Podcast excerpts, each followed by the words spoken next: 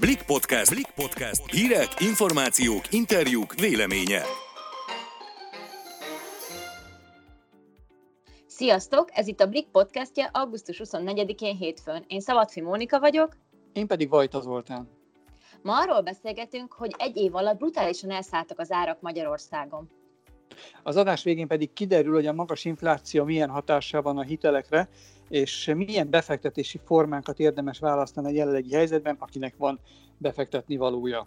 Vágjunk is bele! Mit szólnál hozzá, hogyha hozzávágnának 420 ezer forintot havonta, és semmit nem kellene érte csinálnod? Dolgoznál, vagy pedig henyélnél, mit kezdenél ennyi pénzzel? Ó, hát én az elején biztos nagyon élvezném, hogy egy ideig nem kellene semmit se csinálnom, és biztosan jól is esne a semmit tevés, de azért szerintem pár hét után elkezdene hiányozni a munka és a pörgés. Nem igazán vagyok az az otthon ülő típus, de miért kérded ezt? Tudsz valami új lehetőségről? Németországban kísérleteznek az alapjövedelem bevezetésével. Korábban a finneknek volt ilyen kísérletük. Most a németek kezdik eltesztelni ezt a furcsa rendszert, ami lényegében azt jelenti, hogy bizonyos emberek, egy adott létszámú csoport kap havi meghatározott összeget, mint a fizetés kapna, de nem kell érte semmit csinálnia. Ez egy vitatott dolog egy ideje, hogy az alapjövedelem kérdése, hogy ez járjon-e minden embernek, vagy ne járjon, van-e ingyen pénz, vagy nincs ingyen pénz. Most azt fogják vizsgálni, de ez tényleg tudományos alapon, három éven keresztül 120 ember, 120 kiválasztott ember kapja ezt az összeget, euróban, és összehasonlítják majd a fogyasztásukat a csoport másik felével, akik 1380-an lesznek, és megnézik, hogy ki mennyit fogyasztott, mennyit költött, hogyan élt, és én igazából nem tudom, hogy ennek van-e értelme. Én azt is nehezen tudom elképzelni, hogy miből, és hogy egyáltalán miért járjon valakinek alanyi jogon annyi pénz, amit más munkával se keres meg. De hát ez most egy kísérlet. Igen, ez, jól mondod, ez csak egy teszt, de hát ha bejön, akkor nagy valószínűséggel be is vezetik ezt az alapjövedelmet Németországban. Azért lássuk be ebből Magyarországon már jól meg lehetne élni egy, egy erős középszínvonalon. Telne belőle például a 2000 forintos barackra is. Igen, mert hogy ennyibe kerülnek a gyümölcsök, 40, majdnem 45%-kal drágultak egy év alatt, ilyen árak vannak a piacokon. A Márna egyébként 3000 forint volt, amíg lehetett kapni. Miközben egyébként a KSH szerint idézőjelben csak 3,9% volt az infláció, amivel egyébként rekordot döntünk az EU-ban, sehol nem romlott ennyire a pénz. A valóságban viszont ö, azt látjuk, olvasóink és hallgatóink is azt látják, hogy hát ennél a 3,9%-nál sokkal rosszabb a helyzet, mert az élelmiszer, amit ugye minden nap vásárol mindenki, hát enni kell, az borzasztóan megdrágult, a sertéshús például az év elején emelkedett nagyon, és nem csak az élelmiszer, hanem most így a különböző adatok alapján például az ékszerek 24%-kal lettek drágábbak, és az autók is átlagosan 12%-kal kerülnek többe. Az ékszerárakról már ne is beszéljünk. Igen, mert hogy az is emelkedett, itt a KS adatai szerint majdnem 25%-kal, ami szintén furcsa, mert hogy miért drágul valami, amiből nyilván, hogyha van egy válsághelyzet, akkor hát a legutolsó dolog, amit, amit az ember vásárol, az mondjuk a ékszer, ha csak nem befektetési célral veszi. Igenis a, a kulcs kérdés az a, az a befektetés, ugyanis az történt, beszéltem szakmabeliekkel, ékszerészekkel, ötvösökkel, hogy akinek lett egy kis, volt egy kis félretett pénze, az a válság alatt nem bízott annyira az értékpapírokban, az ingatlanokban sem, mindenki, vagy nagyon sokan aranyba fektették a pénzüket, és az egész az, az ékszerészeken csapódott le az arany világpiaci árának az emelkedése miatt, nekik is, az ékszerészeknek is árat kellett emelniük, így aztán még annyi vásárlójuk sem maradt, mint amennyi maradt volna enélkül. Akkor most egyáltalán mibe is érdemes fektetnünk, ha van egy kis megtakarításunk? Fülöp Norbert Attilát, a bankmonitor.hu pénzügyi elemzőit Balázs Barnamás kollégánk többek között erről is megkérdezte. Az Eurostat szerint 3,9%-os volt az infláció júliusban Magyarországon. Ez a legmagasabbnak számít az Európai Unióban.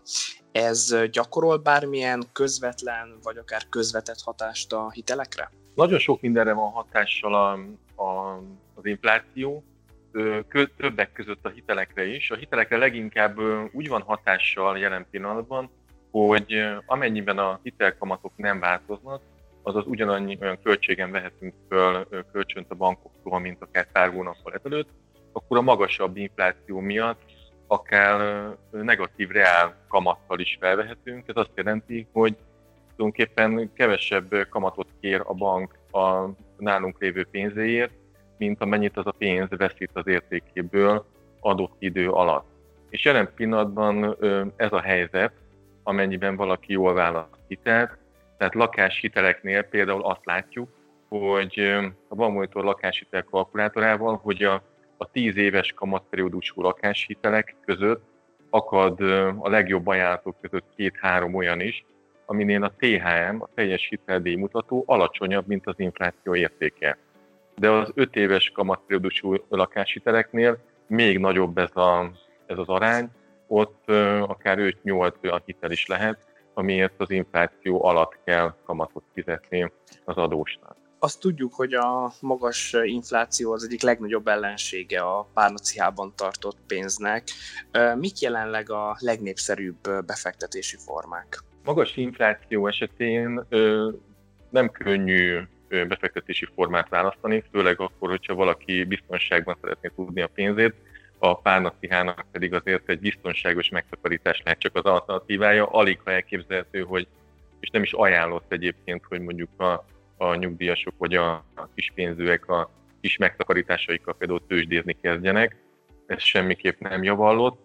Azt látjuk, hogy a bankbetétekért, hogyha nincs lekötve a pénz, a bankok gyakorlatilag szinte semennyi kamatot nem fizetnek. Ez azt jelenti, hogy, hogy a bankszámlán lekötés nélkül parkoló pénz az veszít az értékéből, már csak azért is, mert hogy a számláknak mindig van valamilyen kezelési költsége, vagy havi díja, vagy bármilyen más költsége, amit még szintén le kell vonni. Ha valaki kicsit tovább leköti a pénzét egy-négy évre, akkor már bizonyos bankoknál akár 2%-os kamatot is kap a pénzéért, de hát jól látjuk, hogy ez bizony még mindig az infláció alatt van, tehát reál értékben ö, még így is ö, veszít az ügyfél, Úgyhogy ha valakinek egy kicsit, de még mindig jobb egyébként ez a pozíció, ha belegondolunk, vagy jobb lehet, mint hogyha otthon van a fiókban a pénz, mert legalább ez a 2%-os kamat némileg ö, csökkenti a, a veszteséget. Ha valakinek kicsit több ö, megtakarítása van, vagy megtakarítani való pénze, akkor az állampapír lehet az egyébként, ami jelenleg ilyen biztos megtakarítási formát jelent Hát csak azért is, mert ez a pénz ez likvid, tehát hogyha valaki hirtelen szüksége van a állampapírban lévő összegre, akkor könnyen és egyszerűen kiszállhat belőle, ismét a pénzéhez juthat, és viszonylag kicsi a veszteség, amit ekkor el kell könyvelni. Ez nagyon fontos, mert a legtöbben, amikor váratlanul pénzre van szükségük, akkor a megtakarításaikhoz nyúlnak, néha meggondolatlanul, akár nyugdíj megtakarításokat törnek föl, és nagyon-nagyon nagy veszteséget lehet ilyenkor elkönyvelni. Az állampapírnál ez viszonylag kicsi, és hát jön a kérdés, hogy vajon melyik állampapír legyen, van a, a Magyar Állampapír Plus, ez a nagy sláger, volt tavaly mindenképpen. Ennek, hogyha 5 éves megtakarítási időt nézünk, akkor éves átlagban 5%-os a kamata. Hát ezt össze lehet hasonlítani a mostani, mondjuk júliusi 3,8%-os inflációval, vagy akár a 2019-es átlagos 3,4%-os éves inflációval. A kettő különbözete az a reál hozam, amit az infláció fölött megnyerünk, illetve van a másik nagy versenytárs, amelyiknek a kamata inflációhoz kötött. A Magyar Állampapír Plusz érdekessége, hogy az infláció fölött meghatároznak egy bizonyos százalékot, ez a kamat felár, és a kettő összegéből jön ki az a kamat, amit végül az ügyfél megkap. Ez a magyar állampapír, ez a prémium magyar állampapír, míg a magyar állampapír plusz egy fix 5%-os kamatú, amennyiben 5 évig megtartja az ügyfél. Tehát igazából ez jól hangzik, hogy 5%-ot lehet éves szinten elérni, de ha az infláció magas, akkor sajnos ez el fogja vinni a nagy részét.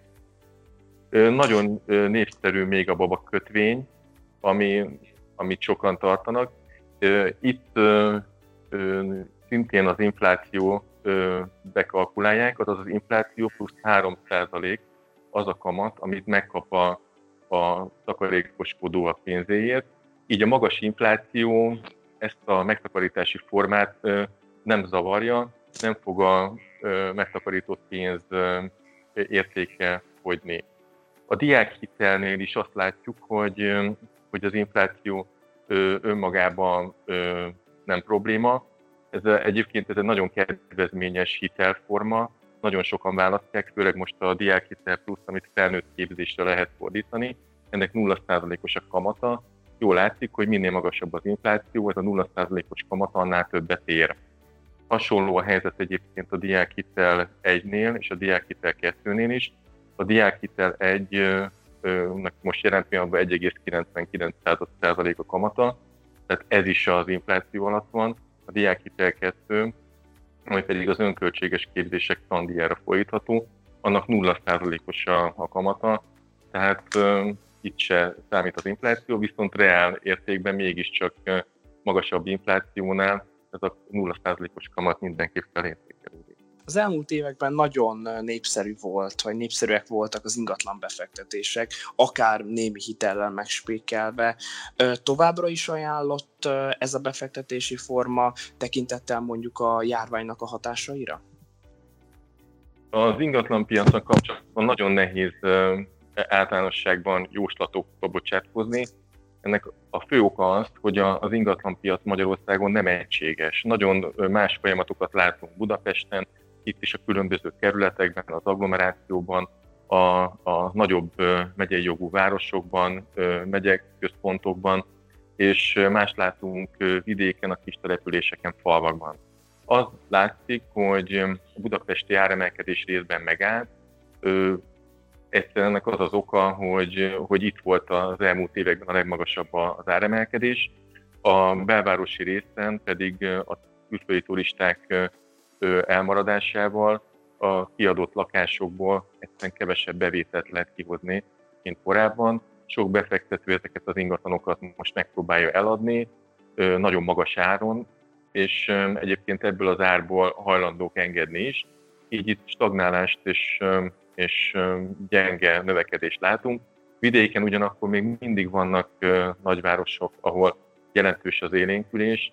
Győr talán az egyik ilyen, illetve Debrecent lehet még így kiemelni. A kisebb településeken, falvakban nagyon-nagyon kevés a tranzakció, nagyon számít az, hogy milyen az adott ingatlan, milyen minőségű, vannak-e extrái. Az is lehetséges, hogy, hogy egy faluban egy ingatlan nagyon magas áron sikerül adni, mert valami olyan extra dolog van, amit más a környéken nem tud, olyan park tartozik hozzá, föld, esetleg valami luxus ingatlan, ami egy adott vevő számára érdekes, és ez el is viheti egyébként így a statisztikákat, ez az egy ingatlan, míg a, míg a többi nagyon alacsony áron ö, kell el, akár ugyanolyan áron, mint ö, egy vagy két évvel ezelőtt. Úgyhogy nehéz megmondani, minden ingatlan, nagyon óvatosnak kell lenni, alkudni kell, ez nagyon fontos, az alkú a mértéke mindenképpen nő, a realizálható alkú mértéke, és ami nagyon fontos lehet még, érdemes értékbecslőt is igénybe venni, ha az ember úgy érzi, hogy nincs tisztában az ingatlannak a, a reális árával. Különösen akkor lehet fontos, hogyha hitelt is szeretne valaki fölvenni, vagy akár csok támogatást a vásárlás mellé. Mert például a csok támogatásnál, hogyha a banki értékbecslő 20%-nál nagyobb mértékben, vagy kevesebbre értékeli az ingatlan, mint ami a vételár, akkor sajnos a csok támogatást nem fogja az ügyfél megkapni.